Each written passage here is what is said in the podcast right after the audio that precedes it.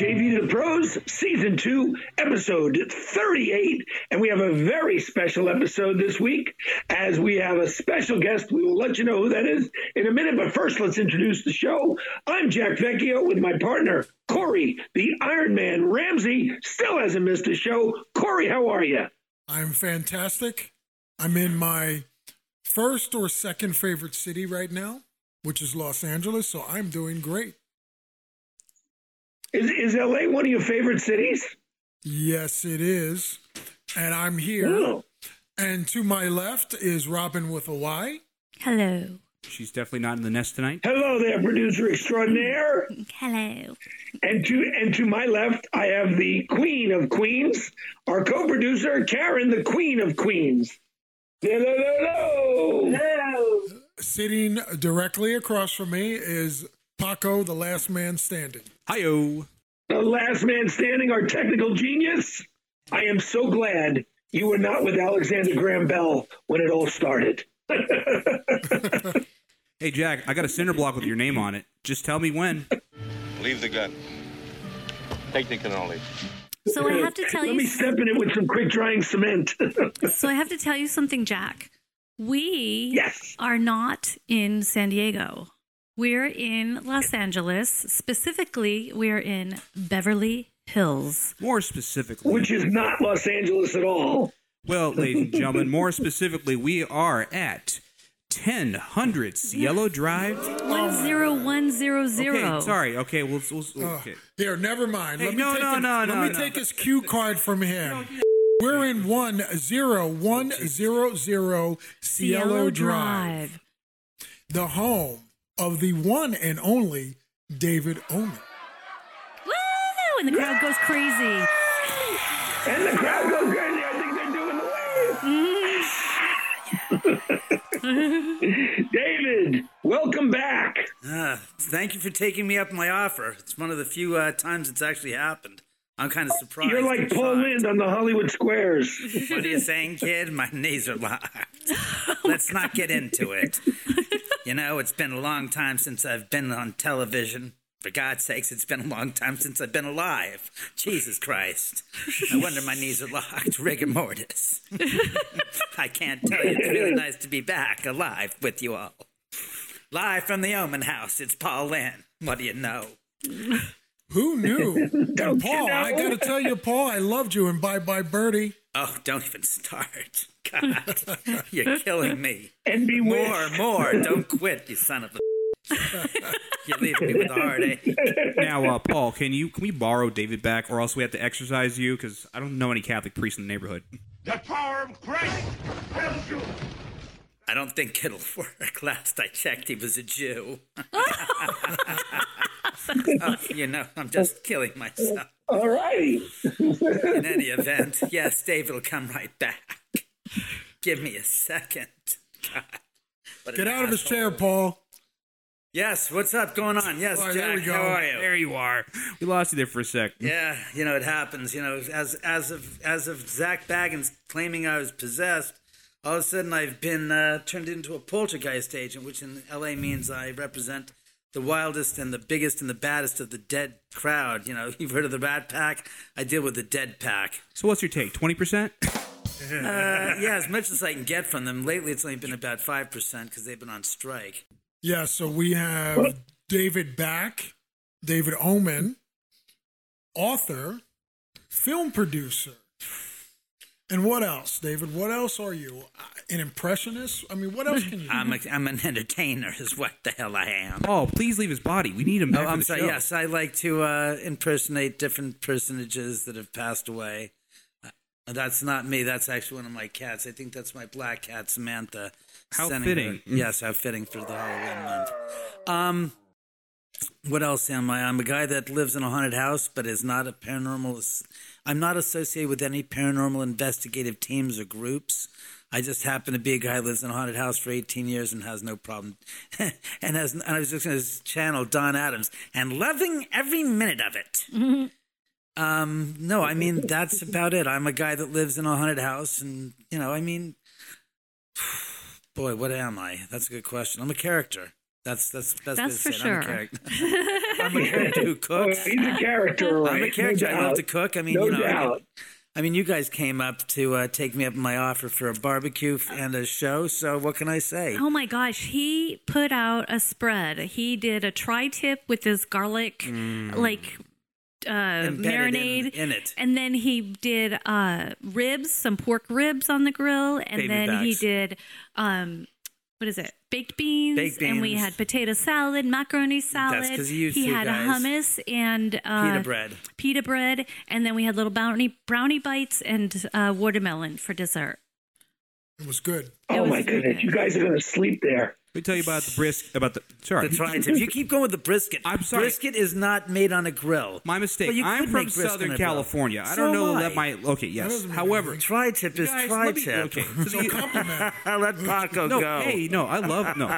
Your tri-tip. Thank you. I got it right. Yeah, the tri-tip. Your tri-tip was phenomenal. And you know the best part about a good barbecue, especially tri-tip. You didn't need sauce to go with it. It was oh, no. all about the meat and how you cooked it. Oh, yeah. The tri-tip was great. I, I credit my mother, who's long since passed, about embedding wedged pieces of garlic my mother into did that. the tri-tip all the way through. I mean, she used to put maybe five pieces of garlic. Me, I put about twenty-five pieces of ancient garlic. Chinese secret, I guess, or in your oh, case, ancient... Well, Jewish? Yeah, yeah, ancient Jewish secret. But what I'm saying to you is, is it gets the flavor of the garlic into the meat. Otherwise, yes. since you've got a three and a half, four inch thick slab of, of tri-tip, the flavor is only going to saturate maybe a half an inch, if you're lucky, into the True. meat. So the basic inter- internal components of the of the meat have no flavor. They're right. just meat flavor. So my mom says, no, I embed these great pieces of garlic in. It's like, why? And she goes, it gives the meat flavor. And Absolutely. It's like, it's amazing. Oh, well, God. If you could sub on your mother for a second, oh, we love to credit her personally. Thanks, Ma. Mm-hmm. Welcome, son. Yeah. Shout out to Mom. Yeah. She's here somewhere, I'm sure. I haven't seen her yet, but I'm sure she's around. And something else that David is, David, which I can appreciate because oh. I'm a collector of comics. David is a collector himself. We've had a chance to see his household, and I'll tell you, everything that you want to know about Jack Johnson, the great boxer, the pictures, the memorabilia. Oh my gosh, it's amazing. Yeah, the newspaper clippings. It is incredibly impressive. He has this one whole hallway that's just filled with with things about Jack Johnson, and then in his office, the walls are covered all the way into the bathroom, behind the door, in the little area where the toilet is, and then in the area where the uh, bathtub is. Everywhere, stuff about Jack Johnson. It's amazing. You see, I think I think anybody that boxes really should study the history. Starting with Jack Johnson, he was the first true champion. I mean, he was a true champion at a time when black champions were not well, and he didn't care. Mm-hmm. He was so good. He That's was a good so point, awesome. Jack. And you know something else, just uh, uh, piggyback off of what you said. Not only, you know, was he the great boxer, like the first, but he was also an entertainer. Yeah. You know, a celebrity, a true sports celebrity figure. Maybe the first sports icon, if you think about it. Next to Sullivan, he was the probably the second most um, well-regarded sports figure and personality. I mean, I've got liniment bottles with his inscription and his name on it. I've got a bottle of herbal um, pills, remedies. I know that he also invented a couple of different items. He what is it? He patented a monkey, a wrench, a that was used in motor vehicles. He was a jack of all trades, pardon the uh, pun, but very interesting personality type, really personality. Boom, boom. Yeah, really. Sorry about that. Jack of all trades. But like I said, he endorsed, you know, he endorsed a lot of different products. He endorsed automobiles as well, widely. I mean, that's the thing is, is he was a person that really made an impact on society more than just as a boxer. And besides the fact that he was the first African-American heavyweight champion of the world. He still took a lot of gaff and a lot of um, heat for it during the Jim Crow era. So it's amazing when you consider that backdrop against that, he basically succeeded and, you know, was an endorser of, you know, products that people used and stuff. That's just not It's just very, it's very, it's juxtaposed to one against the other. It's kind of ironic when you look at it and say, wow. He welcomed and actually encouraged that heat that he was getting. I mean, when he, when he discovered how much people did not want to see a celebrity like himself with white women, he exclusively was only seen in public with white women, and he was just sticking it right to them. Well, it wasn't even that. It's that he, the reason why he was exclusively with white women wasn't so much to get back at the man, as a lot of people contended. It was the fact that his black wife left with a dear fr- with a with a friend of his and carry, carried on and left and basically abandoned him. And it was at that point, and this we're talking about is in like nineteen oh five, I think. He says, that's it. He goes, I'm never going to date another black woman. That's just not going to happen. And that's why he stopped dating black women and exclusively dated white women. That's what's kind of like... The oh, that's interesting. That's yeah. interesting. His, I did not know that. His wife or his girlfriend basically up and absconded with another guy, and Jack just said, that's it. I'm done. I quit. I'm going to start dating white women. What's the point? and, you know, I'm going to wow. go ahead, and, you know, I'm going to go ahead and just go here with everything. Excuse me. How satisfying it must have been for him, you know, to be living in that era where, you know, you're called names all the time, your brethren brethren are being lynched, you know, in droves, and he gets to beat up on the very people that are oppressing him and saying all those horrible things to him. Mm-hmm. Like he just was an unbeatable champion, and he just did what he wanted. I mean, we don't even see that nowadays. I mean, nowadays, athletes are so concerned about, you know, Image. their Twitter following and their images. You know, Michael Jordan didn't want to come out when he was playing, didn't want to come out and say anything because his attitude was, well, you know, uh, these people, they buy Nike shoes too. So he never yeah. wanted to, he never wanted to come out and say anything, but not Jack Johnson. And I think, you know, more people should read up on him. And I definitely appreciate David, because David has got me to take another look at him. You know, and I haven't really thought about Jack Johnson since talking to my parents and my grandparents, who mentioned him and talked about him often, about what a great athlete he was. It's interesting because in Jack's eyes, he always felt he was in the ring by himself, for himself, not a pillar or a... Stand, a standard bearer for anyone else but himself. As he said, I'm the only one in that ring taking a licking, and I've been doing it for many years. He goes, I don't want to be somebody's boy. And what he meant is, I don't want to be somebody's standard bearer for, for the whites or for the blacks. He goes, I was in there by myself doing it. And they, he had contentious people on both sides of the races, on both sides, saying, you know, that didn't like him. And Jack was like, I'm the one who's in there fighting. Nobody's taking the beating that I have to take. And he didn't things. He was misconstrued in a lot of ways. Like what Corey said, goes, he was, you know, he exclusively dated white women to piss him off. It's like, no, Jack, Jack got burned by his girlfriend and or his wife. I forget if it was his girlfriend or his wife, but she based, I think it was his wife. And she absconded, just took off with this guy that she he was friends with. And he was like, that's it. He goes, I am sick and tired of this. And that's why Jack said later on, he's did, you know, he stood up for, for the cause, as he later on said. He goes, because that's what he had to do. Because you got to remember, Jack never got the chance to fight after nineteen fifteen for the title. They get, and then it wasn't for twenty-one years till nineteen thirty-six that Joe Louis got a chance to fight for the title and win the title. And that's what's kind of funny is, is in Joe Louis was told, do not follow in Jack Johnson's footsteps. Whatever you do, you have to be the antithesis of Jack Johnson, which pissed Johnson off because Johnson wanted to help Louis. And famously enough, when Johnson, when Louis fought Max Schmeling, Louis, you know, Jack Johnson said, Joe Louis is going to get his ass kicked by Schmeling. He's going to. And he actually helped Schmeling in train for the fight against Joe Louis because Jack could see his vulnerabilities. And it was kind of ironic that Joe Louis became the standard bearer, but resented, was told to basically stay far afield from Jack and distance yourself from Jack Johnson because of how he was perceived in the day, which is kind of funny because Jack, as he said, was, I was uh, I was my own man doing my own thing, and I didn't do it to piss anybody off, except when people called me things and called me and insulted me, then I made it my business to teach him a lesson and to egg it on thick. like what he did with Jim Jeffries and Tommy Burns.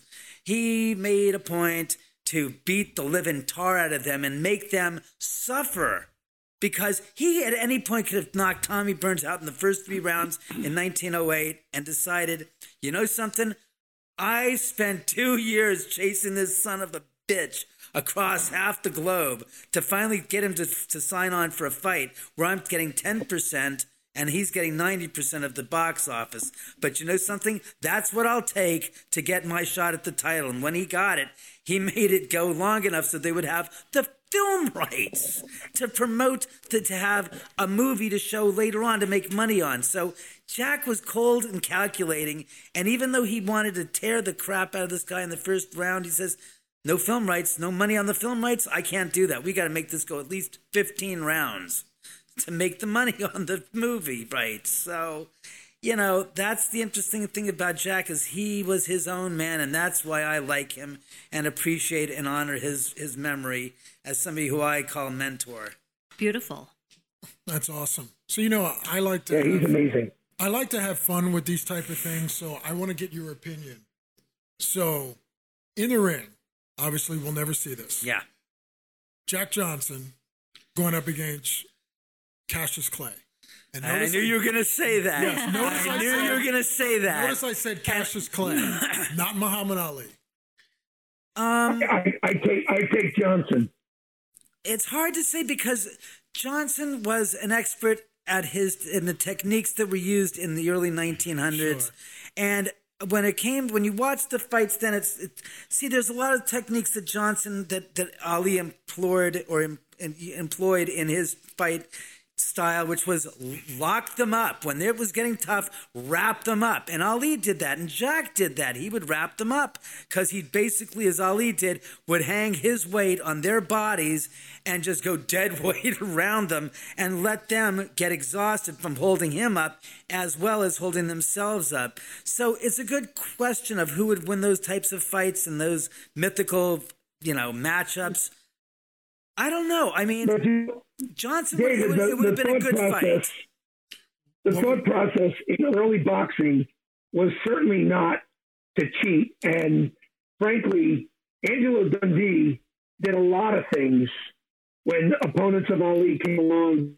He did a lot of things to kind of, you know, tip the scales Ali's way. For instance, the, the Rumble in the Jungle, the night before that fight, Angelo Dundee sent his guys to loosen the ropes so Ali could lean on the ropes and let Foreman punch himself out. And he knew that Ali, with tight ropes, couldn't stand up to that kind of hitting. But if Ali was leaning back, Foreman was going to throw a lot of wasted punches, expecting Ali to be there to receive. Uh. Yeah, you know, see, well, with that, I don't even think that Ali was in his prime at that point. I thought I thought he was past his prime. What was that, seventy-three? Past. Past his prime. What year was that, seventy-four? The Rumble in the Jungle. No, no, no. The Rumble in the Jungle. Yeah, that was uh, nineteen seventy-one, I seventy-one, I believe. All right. Yeah, and I think uh, that's why I said Clay, because I think he was at his best, but his fastest, and his most devastating when he was Clay. Because remember, he lost three years. Oh, no, no, no, no, no. No, his his wheelhouse was absolutely sixty-nine, seventy, seventy-one, all the way to seventy-six. And then seventy-seven, his career began a nosedive. I think his career hit a nosedive when he was not allowed to box for three years. I think if you take any boxer out of the sport for three years, they're going to come back and they're never going to be the same. But it's not like he didn't train. He you got a guy who's sitting for three years, getting angrier and angrier. Right. Yeah. Ali came back with something to prove and, and in a fury, and he had a lot of support within within the sports industry of boxing. The industry itself afforded him anything he needed to to really stick it to the government by getting his title back and beating some of the top people. I mean, when Frazier beat Ali the first of three, Ali needed to even that up to certainly set up a tiebreaker. And was, now, you know, was heavier. Ali was masterful at, at marketing. But see, oh, my yeah. problem. But see, my problem with that, and the reason why uh, my contention is, still, yes, he was training for three years, but he wasn't going against another heavyweight. I mean, that's. I mean, that's just a fact. He was not still boxing in, in the ring.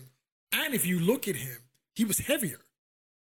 I mean, he came back. I want to say, I don't know if he was retaining water or if he did uh, different uh, different training, mm-hmm. but clearly he was heavier.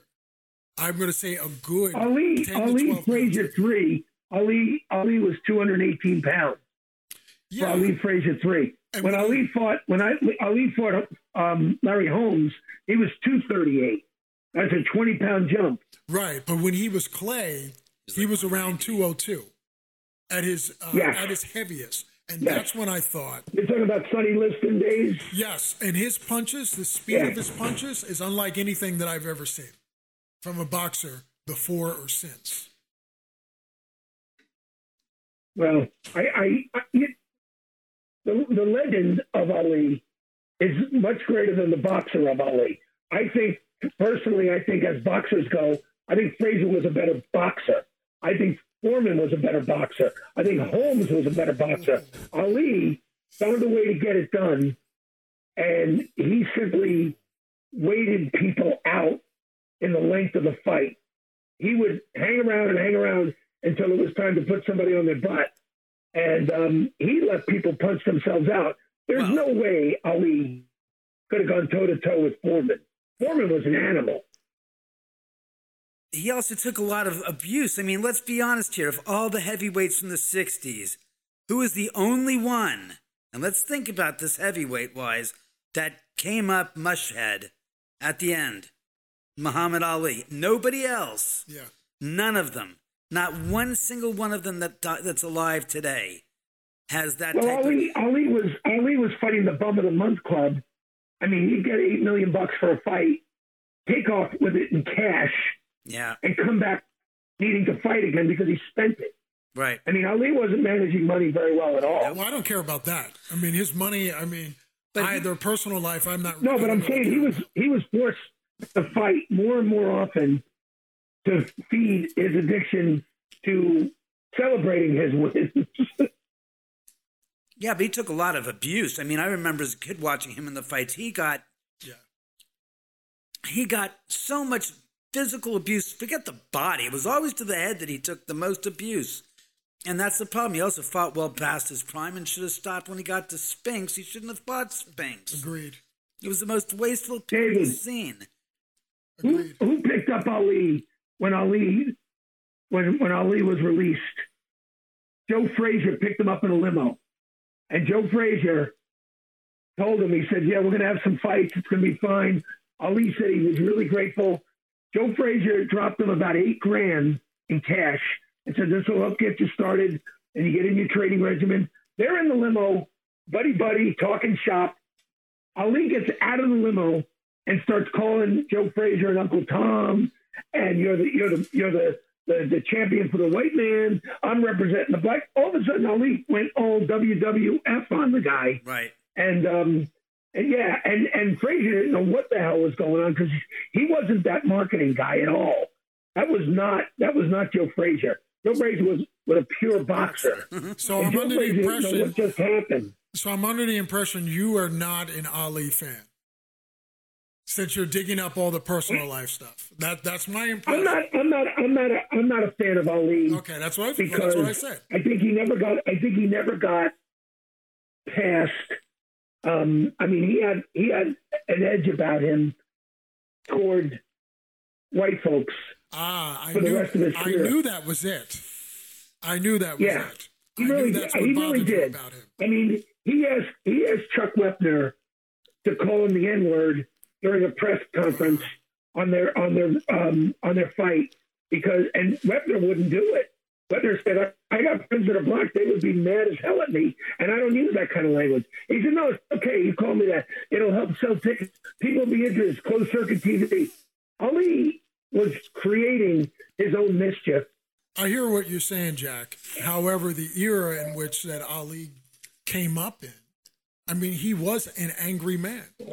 And I don't want to, I, I want to move on from the boxing stuff and get back to the David stuff, but I will just leave you with this. With what Ali did with his children, how is that any different than other athletes, say like a DiMaggio or a Mantle, and people that are put up on a pedestal and how racist they were, but yet they're loved. And they did the very same thing that you're saying that Ali did.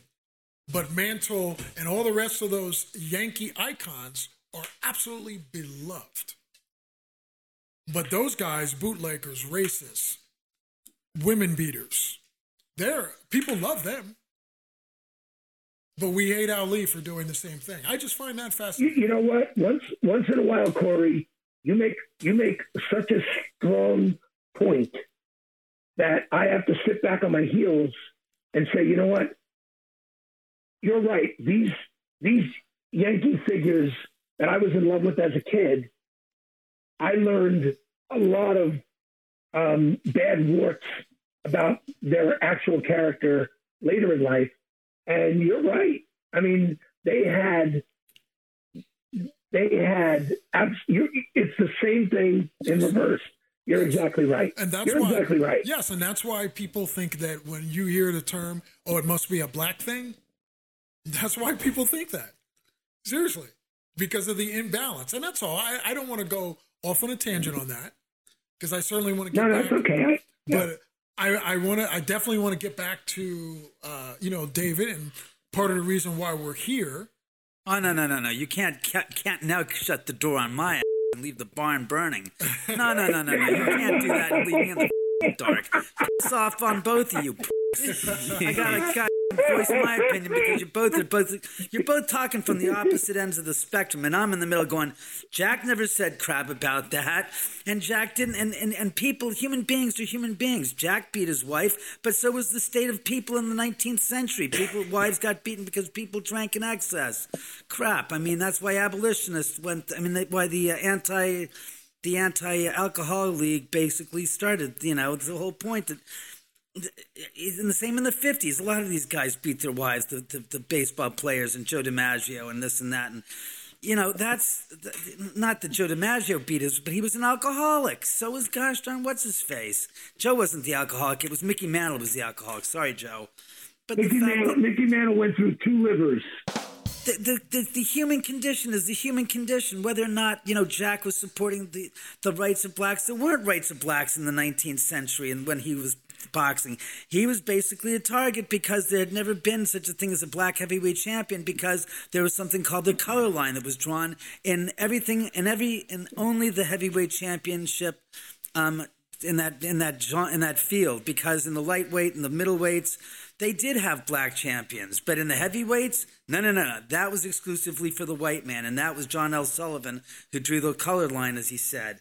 But the point is, is that human beings are human beings. We all are full of our own faults, and nobody should be put on a god awful pedestal because they're set up to be torn down, and that's because they're a human being. That's the problem. We're all human. We all have the same problems inherently born upon us because we have egos. We have foibles. We have insecurities, you know, and the fact that we've, you know, to denigrate Jack, or they did denigrate or try to denigrate Jack's character at the time, is is is just because they had to tear him down, because whoever you put on a pedestal is meant to be a target. After they be uh, on top of the pedestal, we always put yeah. them down to, to shred them. Exactly. Yeah, the media. So you make my see. You actually make my point. Yeah. No, wait, wait, wait, wait, wait, wait, wait. Let me just go there. Let me finish saying now about Muhammad Ali. Now Muhammad Ali, I remember as a kid, he was a braggadocious son of a. Because and people didn't like him because he's a braggart, and in some regards, Ali said Jack was just like no, no, no. Muhammad Ali said that Jack was going no. Muhammad Ali has no clue, concept and clue, because what Jack went through was a ten times worse than what Muhammad Ali was exposed to, regardless of the Civil Rights Acts of the sixties. What you don't remember is, is yes, in the sixties they were hosing black people and rioters down. In the nineteen tens, they were lynch mobbing people. They were still doing that in the sixties, but David. In the sixties, not as much as in the, in the nineteen tens. Okay, but I don't think it There's, matters to the people who are being lynched. At as far no, as no, no, no, no, no, no. Of course much. not. No, not okay. not saying it's not. I say more people were lynched in the late nineteenth century and early twentieth century right. than were in the sixties by far. Even even during civil rights, there might have been a hundred people. There were a thousand people that were lynched in nineteen ten when Jack won the Goshton title against Jim Jeffries. That's the problem. That number is actually that's, that's, right. That's, yeah. that, that's the deal. The truth is, is Jack went through a lot worse. And what I still say about Jack is, and I say to his spirit, it's like, how the hell did you manage not to have somebody take a rifle shot at you at any point in the time that you were walking around? For God's sakes, they killed, uh, you know, uh, whatchamacallit, Garfield in eighteen eighty-one by a guy just walking up to him, putting a gun right to his chest and shooting him at point blank range. Let me- They Let could have done back. that to Jack, but they didn't, which is the strangest thing. Now, with Ali, Muhammad Ali, Cassius Clay, Muhammad Ali loved to bring attention to himself because he was a marketing genius. Without yes. And he loved that. Jack, not so much. He didn't have to. You got to remember, they were looking at Jack as a target because he was black and they wanted to bring up the Great White Hope. He didn't put that out there. They put it out there, meaning the, the public or the, the promoters did that. Jack okay. didn't have to. I want to back the car up for a moment. Yeah, yeah.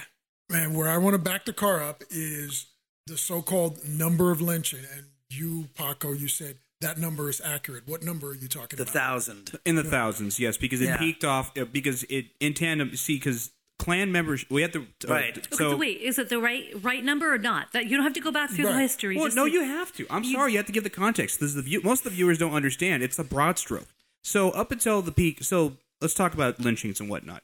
So yes, they've always been around, but they peaked at around the uh, early nineteen tens to nineteen twenties because that's in tandem with the ri- with the revitalization of the Ku Klux Klan following the uh, the release of birth of, of the Birth of the Nation, in and also the monuments, the monuments. So give yeah, me the reason. The so give me, and I'm, I'm well aware of that. With the uh, Daughters of the Confederacy, yep. I can go down that rabbit hole with you guys. I'm just yep. choosing not to.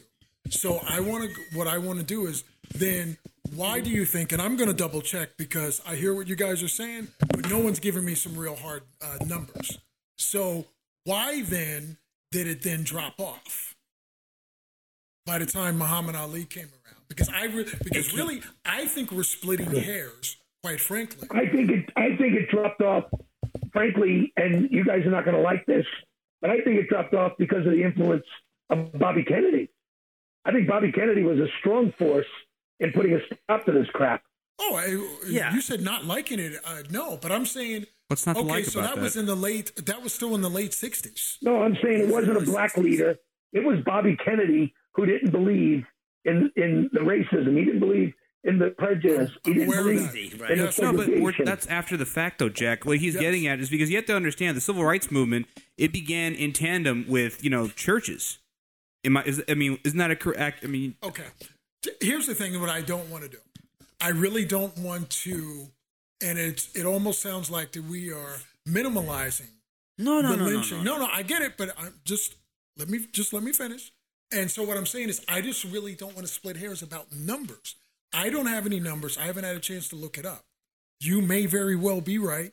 And maybe nineteen ten, maybe it did peak in nineteen ten. But I can tell you that the people that were going through it in the forties, fifties, and sixties, I can tell you that they didn't care if it peaked in the uh, nineteen ten. It didn't feel that way to them. A lynching so think, is a lynching, whether yeah, it's so one I, or a thousand. I think, yes, I think that, and I think still, if you have if you have one person in your family that was affected by it, then you don't care about when it peaked and who went through the most and that kind of stuff. Horrible is still horrible. Oh yeah, no, we're well. You know what, Corey? What's that, Jack? Corey, I think I think everybody on the show and David probably has seen that movie, The Green Book, and I think. I think that book gave you a sense of if you were a black man at that time, you literally were moving around the country not knowing if you're going to step on a landmine.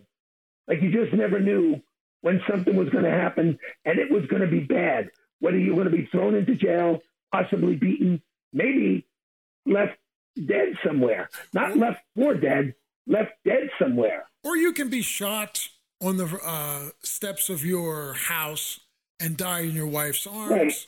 like Medgar yes. Evers in nineteen sixty-three. So I don't think we have to go back that far. I mean, I think we can find, you know, incidents. You know, my point is this. I hear what you're saying about Ali, And I never wanted to go into the personal life anyway, because this is where I agree with David. I, when I'm a fan of somebody, I'm just a fan of what they can do, and I admire them as an entertainer, and I admire, just like I caught hell afterwards because people knew that my favorite football player growing up was O J. Simpson. And I'm like, okay, so when I loved him in nineteen seventy-two, seventy-three, seventy-four, did I know that twenty years later no. he was going to do what he did? You love a murderer. You know, that's I, yeah, what you I, can I, be like, murdering. Yeah, like, it's off to the fact that, you know. Exactly. And, he slayed the gridiron. And my favorite T V show, and I get hammered for this, is I Spy. Oh, you must love and of course because rapists. Of Bill Cosby. Because of oh, Bill Cosby. Christ. And people hammer me for that. And I'm like, I'm sorry. You can't I still treating, love the yeah. show. I still love the show. I well, can Corey, separate. let's be let's be real. Well, the O J. Simpson, the football player, completely beloved. Completely talented, amazing athlete. Yeah. O J. Simpson after football. Um, but yeah, you know, that, was, that, was, Jack, that was a, that was a good He was a good comedian on The Naked yeah. Gun. Yeah. He was funny as hell. Let's be honest. Whatever happened in well, the twenty-five years ago, twenty-six years ago is what happened. I mean, thank I can you. still watch The Naked Gun and laugh, but I can't watch Kevin Spacey David. in a movie David. and not go, okay, oh, God. And it's not, I mean, let's be honest. I mean, what, what you know, there's a, there's a certain thing that, there's certain things that people have done. It's like, okay. That it's hard to It's yeah. harder to deal with. And I, let's be honest here. Like I was trying to say about what happened history-wise. See, I'm talking about the historical, what, what took place. I'm not trying to say personally what happened to somebody's family. But and the fact is, is that there was an upsurge in in lynching when Jack won the gosh darn title in nineteen ten because he didn't believe he won the title in nineteen oh eight.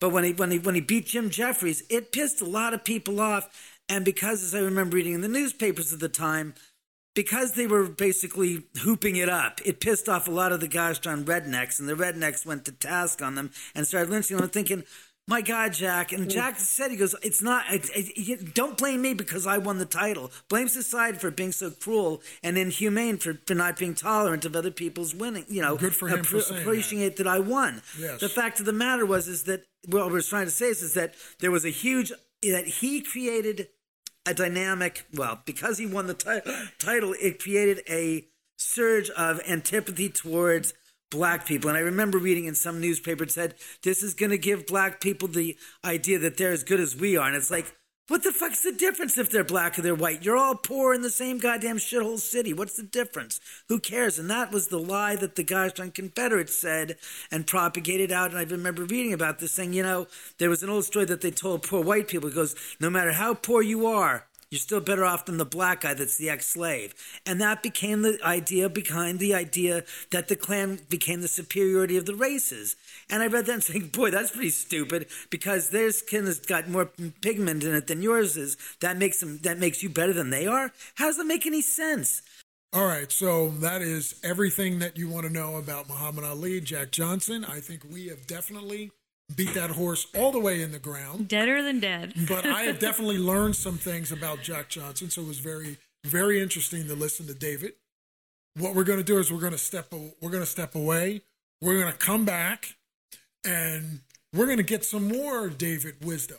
Uh, part of the reason why we're up here, find out a little, uh, maybe some other little tidbits about Cielo Drive.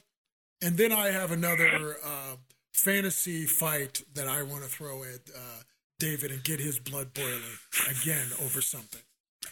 So we will be back in two minutes and two seconds or thereabouts. Is Jack in San Diego? He is. How did you come up? My God.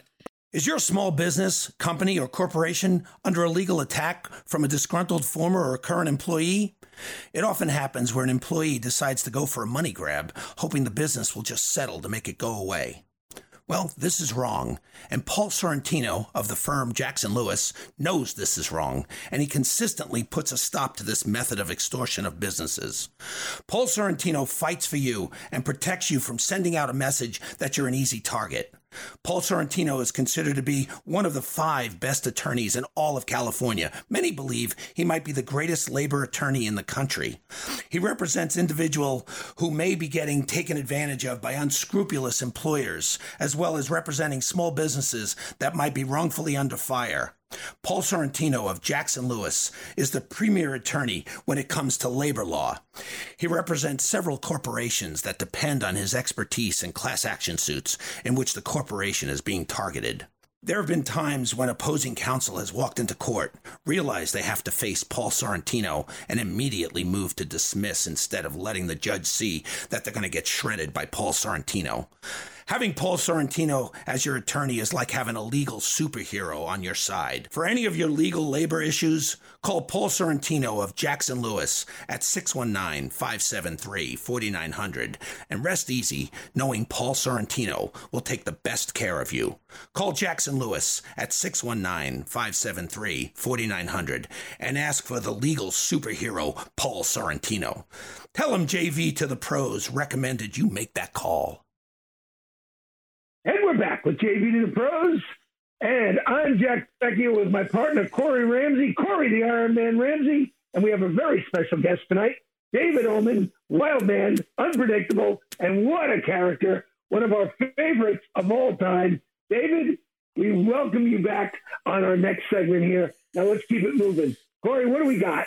Well, I just have to say that, you know, off the air, listening to David, it is amazing listening to him and the impressions that he'll do. I mean, he was doing Peter Sellers, and I swear I was watching Doctor Strangelove. But I had to, like, pinch myself and say, no, this is David. It's not Peter Sellers. That was me you were pinching, love. Oh, sorry about that. Okay.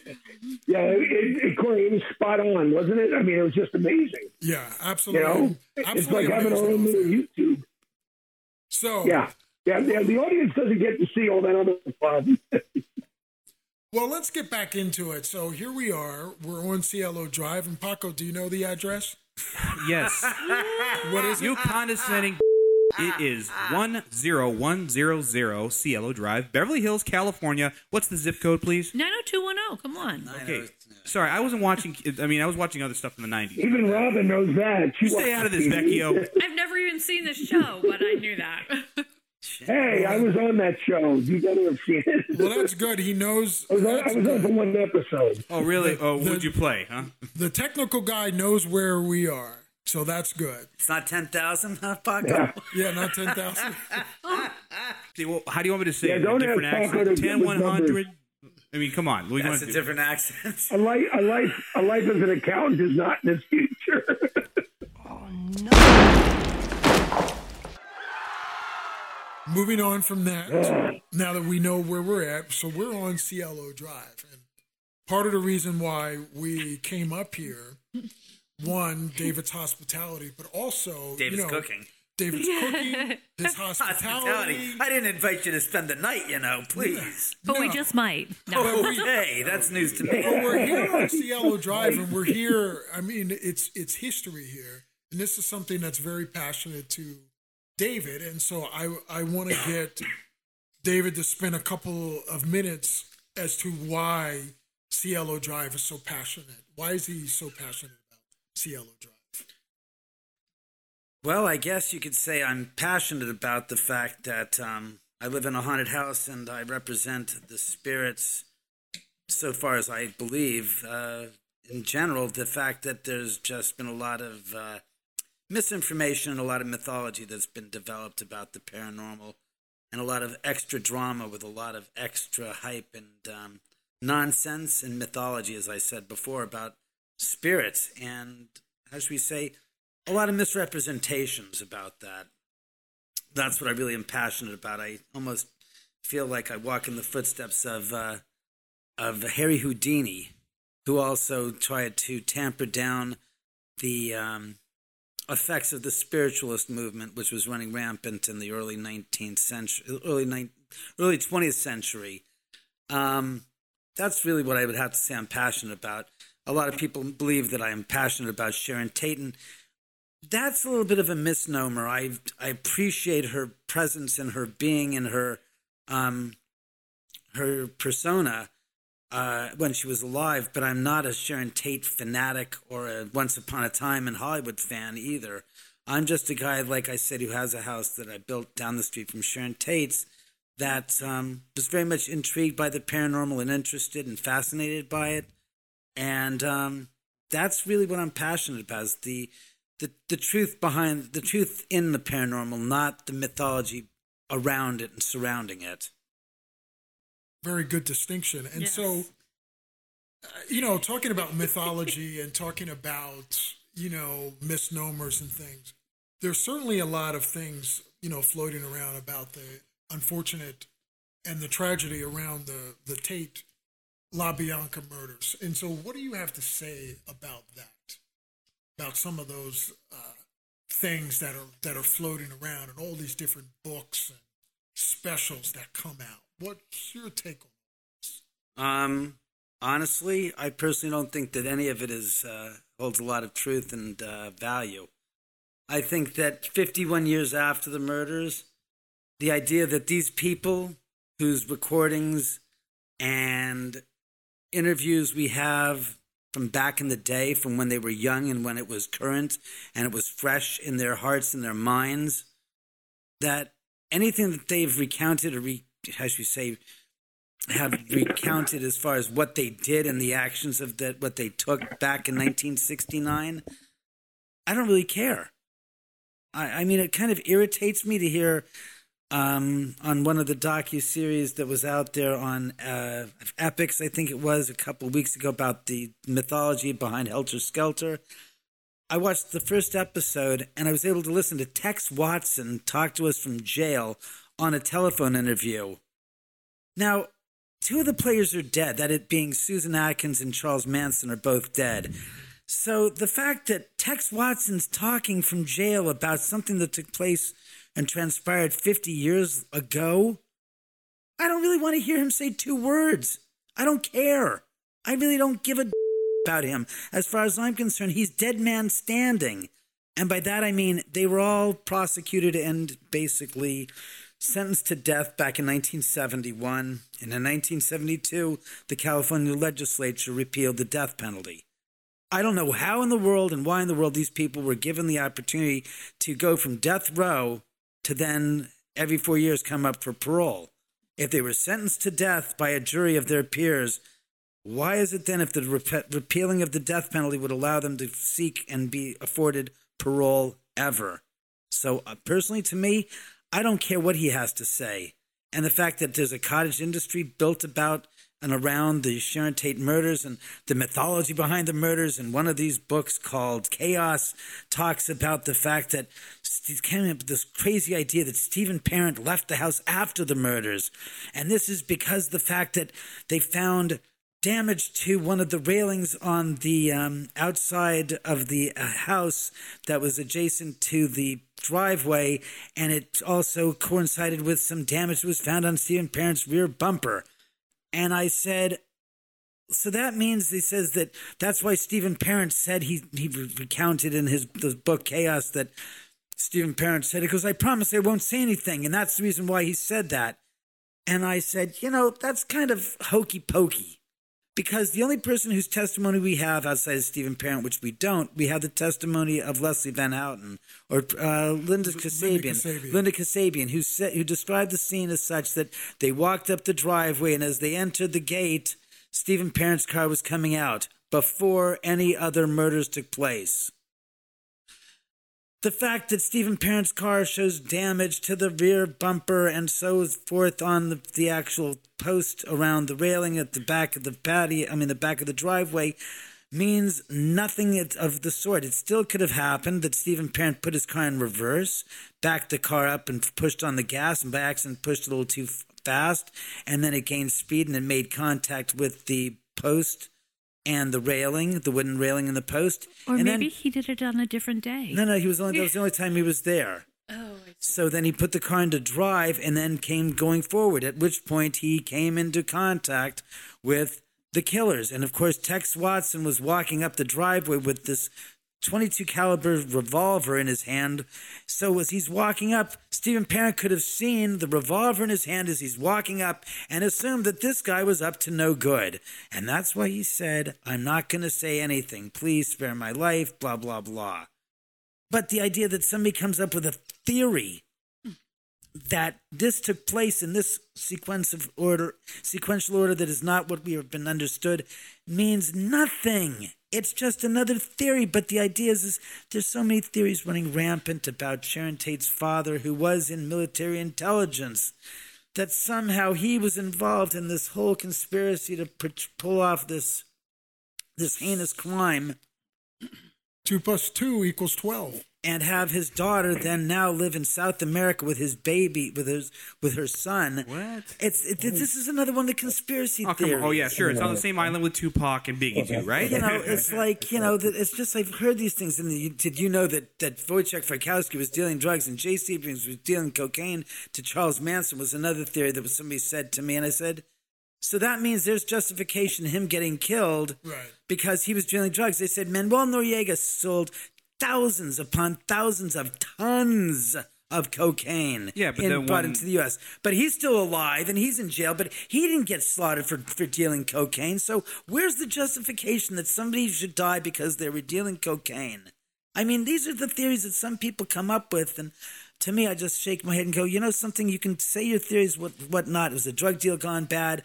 I personally don't put a lot of faith into it, and it disparages me about this. I hate to be the Jamie from Joe Rogan here, but...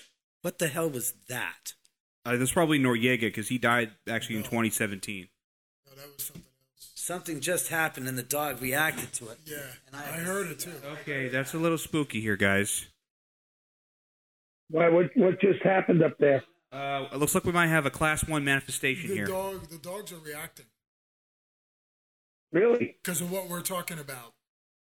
I swear to God, I felt in my stomach and in my, you know, my anxiety. Well, let's do a reading here. You got an E M F. I felt, something, I felt somebody tapping me in the, like right here. Really? That's what I was doing. Uh, what? One of the is not done. Holy shit. One second here, folks. We might have some paranormal activity. Hey, I got I got some more of that um, C B D oil, the R V D C B D oil. And, oh, uh, man, I need it. I did a, I did a bicycle ride the other day, and my my my back, my my glutes. I mean, I was that stuff. That stuff is amazing. It's like a miracle. You know, I did push-ups the other day, and my elbow was killing me because you know I've had elbow problems for the longest time now. I put it on, and then it went away, and I'm like, wait a minute, how is this possible? Like one of those containers, literally. Has like a thousand applications in there. You only need a dot. Like it's like a dot. I'm bathing myself in that, I'm telling you. Well, you can order it by the gallon, but yes. I'll tell you what, I, I love the fact that, you know, they, they, they give the, the, the discount. If any J D Pros, you know, one word, they give it, it's at least ten percent discount um, for placing an order and putting J D Pros in there. That's, that's great. But even if they didn't give a discount, this is this is such a great product. R V D C B D dot com. It's six letters. R V D C B D dot com. You want to get rid of sore joints, sore back, sore shoulders, knees. You got something that's sore in you, you rub some C B D oil from R V D C B D dot com and you put in J V D Pros, all one word, in the discount bar, and you'll get at least ten percent off. R V D, C B D, we strongly recommend. Okay, this is J V to the Pros, Season two, Episode thirty-eight, and we have had something happen that has never happened before. I'm not sure if I'm, I'm glad I didn't make the trip up to Beverly Hills, or am I regretting the fact that I missed what happened, but Corey, Robin, Paco, David, please explain to our listeners why we had to go to break and what happened in that haunted house of yours. Well, here's well, here's the thing. I really wanted to get David, who said he wasn't passionate about Cielo Drive, but yet he was very passionate, and I was loving it. And he was giving his uh, take on, you know, the tragedy. When we heard this sound of something dropping, and the two large dogs, they reacted. Their tails were wagging. At the same time, Robin felt something. Oh, my some, gosh. Something. Yes. And then I thought that uh, um, one of the dogs was pushing against my back. And it turns out it was nothing. I looked. and you can see me on camera. I looked and I touched and there wasn't anything. So then we all stopped. We got up. David has cameras everywhere in here. We saw that one of the figurines dropped. It wasn't because anybody pushed it, stomped on the ground. It just dropped. And that was weird to look at that on camera. And it was in a totally different room. So it wasn't yes. like, yeah, crazy. Uh, now explain explain what you saw on the surveillance when they replayed the surveillance, because I got to see it and I was freaked out. I'm two hundred miles away. Well, it's just, it's one of the figurines, and it was the one in the center that you're you're looking at the screen and it's just there and it's just standing, and then it just goes plop, just like that. But loud. I mean, it looked like it was smacked. It looked like it was smacked off the mantle. I, yes, if I didn't know better, I would say that there was a hand that just pushed it down. That's what it hard though. That's what it hard. Sounded like. Yes. yes, but that noise. Yeah, it was freaky. And what we'll see, the noise coincided with what Robin felt, and also what I felt on my back as David was talking. Mm-hmm. And I didn't want to interrupt David because he was on a roll, but I'm like, what is this on my back? And I didn't mm-hmm. want to do anything and say anything, but I mean, there you go. It's I, I'll tell you what, I'm glad it didn't happen to Paco, because he would be sure to blame me and just say, get off my back, Jack. Well, actually, Jack, I'm kind of, I kind of regret not bringing my proton pack along. Yeah, where where were you, Mister Ghostbuster? I'm off the clock, ladies and gentlemen. Jack, here's an invitation. You have to come up for the next show. Along with Dan I'm not going to miss the next show. Yes. I'm not going to miss the next time we do the show up there. I will not miss it. This is unbelievable. If I hadn't seen that footage, on the, when Robin when Robin was showing me the replay, I mean, it looked like some sort of special effects from a Steven Spielberg movie. It looked like, yeah. like somebody just smacked that thing right off the mantle. Like mm-hmm. an old-style haunted movie, yes. To see it like that, and, you know, there's no explanation. We should put that footage on our on our Facebook page. I, we, we definitely we have that, to uh, yeah. get, get you to just send that fifteen seconds, and we'll we'll put it when, when we post the show, because that was amazing. I can do that. That would be great. Yeah, we should definitely do that. Well, you know, look, this falls in line with what David is, uh, has said, what David has told us on air and off air, where he said that there are things in this house going on that he can't necessarily explain. So if you want to call it haunted, if you want to call it paranormal, whatever label you want to give it, I mean, we've been here for a few hours now, and we've experienced some of this. So this is not David making it up. This is not David saying this. This is us, three people here, experiencing different things. Firsthand. Firsthand, yeah. And we're all hearing it. Yep. So unless we're suffering... Yeah, I mean, we, we know David's kind of crazy, but he is definitely tethered to reality on this one. Yes. yes. He, he is totally. absolutely tethered. And like I said, he has cameras everywhere at every angle. So if there's any nonsense... he's going to pick it up. He's going to see it. Well, that's just great. When I go up there, there's no christening that house.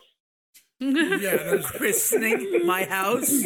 What, are you uh, kidding me? I'll bring a Give me a break. David. There's, a, there's an, a power on this earth that could bless that water and make it p- purified and holier than thou. Good idea. Oh, yeah. This guy this guy became a priest after he molested a few kids. Now he's a priest full, full-fledged. Oh, that's good. What about for the rest of the religions that don't follow in the Catholic process? Oh, they don't count. It's like, oh, okay. God news for you. I can't believe that heaven's just full of a bunch of Catholics up there, last I checked. You know, that's actually an interesting uh, a, a di- a diet... Well, no, uh, not diatribe. Like, uh, it is point. a diatribe. You're wrong. It is a diatribe. Diatribe. Yeah, no, because every time... Okay, usually, I mean, if, in the pantheon... In the pan, pantheon. pantheon. In the pantheon of Christianity, for some reason, Catholicism is the only pe- the only branch that actually has any kind of, you know, rituals to deal about exercising spirits and whatnot. So, I mean, isn't that kind of a contrived convenience? I mean, you always see, like, the Pentecostals on the, you know, doing the, you know, what do they call them? Revivals, right? The tent ones? And they go, you are healed and everything like that. So, but, you know, and then, of course, you, you go to, like, uh, you know, First or Southern Baptist, you know, they got the Holy Spirit dancing and every, everything. But you never see that with Catholics. You're saying, that, you're saying the Catholic Church is the only one that will exercise um, evil spirit. I mean, that would make, could you imagine that would make a hell of a movie? Well, they did. It was called The Rite with, uh, what's his name, Anthony Hopkins. He's Be- playing with you. It's called The Exorcist, nineteen seventy-three. Oh, I, of course I know that. Yeah, okay, okay. Yeah, but remember. He's I believe, totally messing with you. I understand that, but I come from All the right. scientific approach, that is. Ghostbusters. So uh, There's no pro- scientific approach here. There's one thing. I mean, yeah. spinning it back, come to, on. Spinning there has it back to, to the house. No, there's no scientific thing. I'm sitting here. There's I'm not. sitting here next to David. Yes. David's hands are on the table. David is talking. And there's I'm no sitting at the head of the table. Back to the window. I'm feeling something, thinking was thinking it was the dog or the cat. It isn't. You can see me on camera where I clearly turn. Look, and I'm touching. If you want, we can look. We can, you know, that camera right there captures this footage, so I'm sure we could yeah. find that. Well, you I mean, said yourself it was it was in infrared, right? And we did get some kind of. No, image. This is color. These right now are working in color because the light's on. David but, has cameras everywhere. But following that point, though, yeah. so you don't buy the scientific or the you know parapsychological, uh, you know. end to it, but I think David and I we kind of go in that direction. Don't we agree? Oh, you, oh because you and David are scientists. We're not scientists. Oh, okay. But we're trying. But there has. But to I don't. Be something. But I don't. I don't believe in science. Okay. But first of all, okay, so look. What is your point? My point now is there is it. there. Are, wait, look. Science and religion are often trying to, or uh, it's the it's the ultimate you know uh, race because they're trying to find the same question. It's just the method is different. Neither one really knows anything. I don't believe in, in that science can define this, and I don't think religion can define this. However, what Corey was feeling, the sensation of somebody pushing up against him, that's something that I've heard many times before. Of people saying, I felt somebody pushing or touching me or yeah. grabbing me or putting pressure on my shoulder or in my back. That's normal. That's happened a lot of times. And that just means there's, a, there's somebody that's that close to Corey, has nothing to do with Sharon Tate and the victims. It always comes down to the closest to... The closest distance to a paranormal incident is somebody that you knew or had a connection to who is no longer alive. That's as simple as it works. Maybe it's your mother. If it's some, if it's somebody Wait that you didn't know. Wait a second. Yeah. You're saying it's not Sharon Tate. Yeah. It's why someone it who's no longer alive. What? Here's my With that point. Qualification, it could be Sharon Tate. No, here's my point. This is the real connection. You got to start dealing in some type of irrational application to the paranormal, which people don't do. See, the thing about the theoretical crap of the paranormal is they don't take it beyond the first step of their journey, meaning everybody's got a theory by the paranormal and this and that. And I say, all right, let me take your theory and let me apply it further, a few steps down the road beyond what you're applying it to. And every time you do that, everything falls apart. And that's why theories are not necessarily how should, they're not they're not tested, they're not thought out, they're not, as you say, worked out. Like mm-hmm. in science, when you do a math equation and you come up with a theorem, mm-hmm. you got to go push that theorem every different direction to test it against everything else. People come up with these cockamamie theories about the paranormal, and I say, yeah, but if you go further down the road beyond where you're just limiting yourself to the application thereof, you find that your theory has no gosh darn basis and doesn't work. And what I'm saying is, is when something happens and you say, oh my God, it's Sharon Tate. It's like, my question is, is why is it Sharon Tate? What connection, what possible motivation does Sharon Tate have to manifesting and doing something to connect with you? You don't have a connection. Oh, but I'm Sharon Tate's biggest fan. It's like, yeah, that makes so much sense to me as a dead person. I'm rushing to that millionth fan that's calling my name out.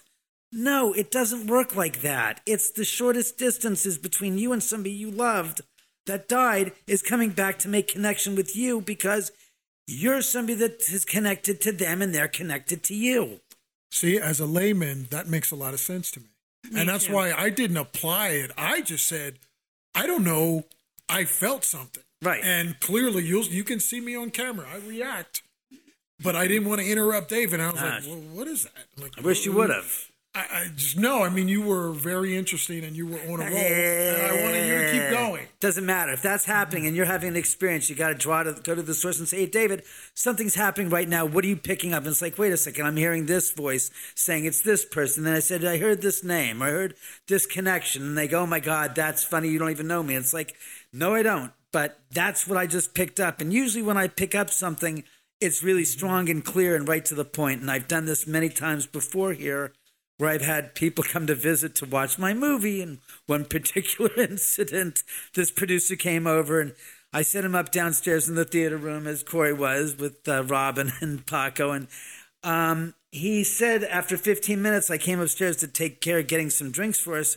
And he comes up the staircase and he says, I, he said not a word. He walks out the door and gets in his car. And I go outside. I said, what's the matter? He rolls his window down. He goes, I had the craziest god experience in that theater room watching your movie. I said, what happened? He goes, I I I I I felt fingers running through my f- hair and then up and down my b- b- b- back, and I was alone, and I didn't. And I said, oh my God! I said, and I said, are you okay? And he goes, yeah, I'm just very very. Um, I I I said, wait a second. And I heard this voice say, it's his two friends. And I just said, wait, you had two friends that died in the past five years. I said, one was in a mountain climbing accident. The other guy was in a car accident. I didn't know this gentleman from Adam. First time he ever came here. And he looked at me and he went stark white and his jaw went slack and said, how do you know that? I said, because I just heard the voice somebody say, these were your two friends that were letting you know that they were here around you. And he just said, oh my God. He goes, I said, yeah, your one friend with a, with a mountain axe was mountain. He was uh, mountain climbing. He his his Larry his um secure point got disengaged and he basically fell to his death like one hundred feet. And he goes, yeah, he goes, yeah, that was the one that was putting his hands through his through your hair. Mm-hmm. He goes, oh my God. He goes, the other one was your friend in the car accident two years ago apparently, and he was running his his fingers up and down your spine through your leather jacket, and he just. He said, how do you know? I said, because that's who the hell it was. And he goes, they're just letting you know that they're okay and they wanted to reach out to you and let you mm. kn- and just communicate with you. And it's nothing sinister, right? Nothing harmful, nothing endangering to your life. Too many people turn it and twist it in that direction. Like, oh my God, it's spirits. Spirits aren't bad because it's it's from the other side or whatever you want to word it. It doesn't mean that they're evil. It doesn't mean that they're bad or malevolent. We feel it, or I say we, I feel it in my house a lot. Mm-hmm. I feel it when I'm in the bed alone at night. I feel like somebody is sitting on my bed. And I look, sometimes I'll wake up and I'll look to see if Corey has come down. Nope, it's nobody. It's just me. I'm not scared at all because I don't feel that they're malevolent presences. Well, I I'm, feel that they're benevolent. And you know what? And to piggyback off of that, I am confident that one night we were talking in the kitchen and we were talking about your mother. Yes. And we heard, we both heard what we heard, and then we just sort of felt. Yes. I was at the sink and Corey was at the um, oven, at the stove, and they're like right across from each other. And we were just talking back and forth. And all of a sudden, over on the clear other side where the table is, we heard this noise. And and I was like, what was that? And we were, he was like, I don't know. What was that? And we were like, that was my mother. I'm sure it was my mother. And, you know, for those that are wondering, you know, we were in David's uh, theater. We were watching his movie. His movie that he yes. produced, House at the End of the Drive. And it's from the executive producer of the Amityville Horror. And I've got to tell you, that music score, not only is is it suspenseful mm-hmm. uh, and well acted, but also the music score is outstanding with the acting. And there were some real suspenseful moments. I'm sitting next to Robin, and at one point, she turned, and that's when I know that something scares her because she can't watch in terms of what's going to happen I next. Just can't see it. And or I'll do like couldn't. this, and I like this, like right. people can see me. Put my hands over my eyes with my fingers just slightly open, and I'll peek through the cracks to see whatever is on the screen. Yeah, because it doesn't like assault my eyes so badly. So that's what we were watching. That's what we were watching, House at the End of the Drive. Yeah, the yes. movie's not like your typical slasher film. It lulls you into a false sense of security, and then it comes up with some really wild, scary scenes that are just like... And it's not like it's for a foregone conclusion that this stuff is paranormally driven. It's practical stuff that and I use in the film, like the garbage disposal, the oh. bathtub, the, the toilet, the bedroom, the toilet, the bed. I mean, it's like these aren't things that are so far-fetched. Well, I can't see myself being in a mattress, on a mattress, sleeping in a bed. It's like, yes, you the hell can. Yes. Yeah. It's like the bathtub. You can be in the bathroom. It's like you have that in your mind. Right. You have the garbage disposal. Be yes. careful. You never look at the garbage disposal twice. And it was filmed here in that. the house. So you when house, it's yeah. funny because as the guy was walking through the house, I was You're like, going, "Oh my God, that is the house! Yeah. It's actually the that's house." That's where I am right now. Oh my God, that's this is I'm right now here. Yeah, suspenseful, good stuff. And you couldn't get in the Brady house, but you got in that house. I know. No, we couldn't get to the Brady house, but this is far more Sorry, interesting. Sorry, Jan, it's just a bummer. So you know what we should do? We should call this a, call it a day because I know that Jack's had a really long day. Most of us have. But we will definitely revisit David. Oh, come back. Please. Yes, we'll Bring come Jack. back, and then you can Bring come down and, and hang out in our garage bar, too. Please and we'll have a show well, down there. I'll be there. there. David, I'll yeah. be there. Yeah, usually. I'll be there. It's just things are, things are I mean, we'll, you know, we'll talk I know, off air, I but know, I got I a lot of things going on right now. I think we're going to probably come on the sixteenth of October. I know that Corey has a, um, he's uh, bartending and security for a party on the seventeenth, but the sixteenth... Come well, up for the live show. Yep. If you oh, wait, the sixteenth. Hang on, the sixteenth of Friday. Mm-hmm. Yeah, so... the sixteenth of Friday. We're doing, we're doing the show. Uh, we got the, that show on the thirteenth. No, understood. The, uh, we're, talk, we're talking yeah. about something else. Come David up to has the live a, streaming event. He's having his live here. streaming events here. Eight hours on each night. We're doing oh. the event. Yeah. Yeah. yeah, he's having a live streaming event. So, so yes. we're going to come up for that probably oh, on that Friday. Yeah, yeah. We still have to do the tour of the house, you know, for God's sakes. Oh, I know. Oh, we're going to do yeah, it. We have to go to the Earthen Wall room downstairs in the bottom of the, you know, mm. we haven't gone in there yet, but you saw the video of, but we have to go in there. Everybody just stopped when I did that. We well, need to do a Paco's really, Paco's really, really, here, uh, we do. Is really nervous. I'm not nervous. You should, well, we have a you lot. To, we have a lot to do. Oh my God, Paco. You know, we Robin, have a lot Robin. to do with... Yeah. Paco's dad's not, still down. Paco's not nervous. He always shakes like that. He's still being out of shape. Oh, shut up, right? Well, you know, he's shaking because he went thirty feet down the stairwell and up the stairwell. It's a bitch and a half. I hate that walk. So I always stop in the middle floor to get my breath. Well, you know, with the expertise, well, of, you know, with the expertise though of Paco, and you know, he's already made some commercials, which I'm going to show David, which are fabulous. Yes, amazing. I just also, sent him a short film that I wanted to show him later because your film reminded... Yes, I know. I'm not... I'm still you... fifteen years later. Don't show me shit. I'm still trying to sell that motion picture. Of but, we're gonna do, but we're going to do kidding. that. We're going to help promote you as best promote, we can. Let's find somebody to buy it. Forget promoting it. I've been promoting it for fifteen years. Okay. I need somebody to fucking buy the fucking thing already. You hear that, people? Buy the Buy damn the thing. movie. Buy the You're damn that thing. United Artists. It's an original motion picture. Oh, United Artists, they're dead. What am I asking? Uh, what happened to Amazon? Can't you get those guys up? No, Amazon won't. They'll do a pay. Or Netflix? Pay click. They'll click through. It's like, I'm not paying a click through. I need to sell it. Somebody up there like me. Mm-hmm. God, that's really... We love you. Well, what yes. it's, yes, what Jack it's worth. Jack knows somebody. Jack, Sharon says Jack knows somebody. He knows Jack. Bill. I don't know. David, believe me, Bill. You're on my you're on my mind more than you should be. Bill Murray. All right. Bill Murray, listen, Bill Murray hates His people. wife is jealous. His wife is jealous of what? He said yeah, you're on his mind. She thinks I'm thinking about playing for the other team. Oh, God almighty, I'm not that kind of... Oh, my dear God. Don't take things out of context or make them the wrong way. I don't play that way. I think it was the Paul Lynn thing that got him. I'm very much in love with Jack, Jack Johnson only. He's my man. Please. I can believe that. Yes. All right. All right, let's wrap it up. Um, let's wrap it up, guys. That is season two, episode thirty-eight, with our golden, golden guest, David Oman. Yeah! I'm Jack Vecchio with, with my partner, Corey the Iron Man Ramsey. We've got uh, Karen, the Queen of Queens, New York, the Queen of Queens, who has retired early, and Robin with a Y in the nest, our producer extraordinaire. And Mister Sensitive himself, Paco, the last man last standing. standing. Robin, kiss my ass. Sir. That's all I got to say. Robin, let's give let's give up the platforms. Yes, so we are on iTunes. We are on uh, Stitcher, Spotify, uh, iHeart.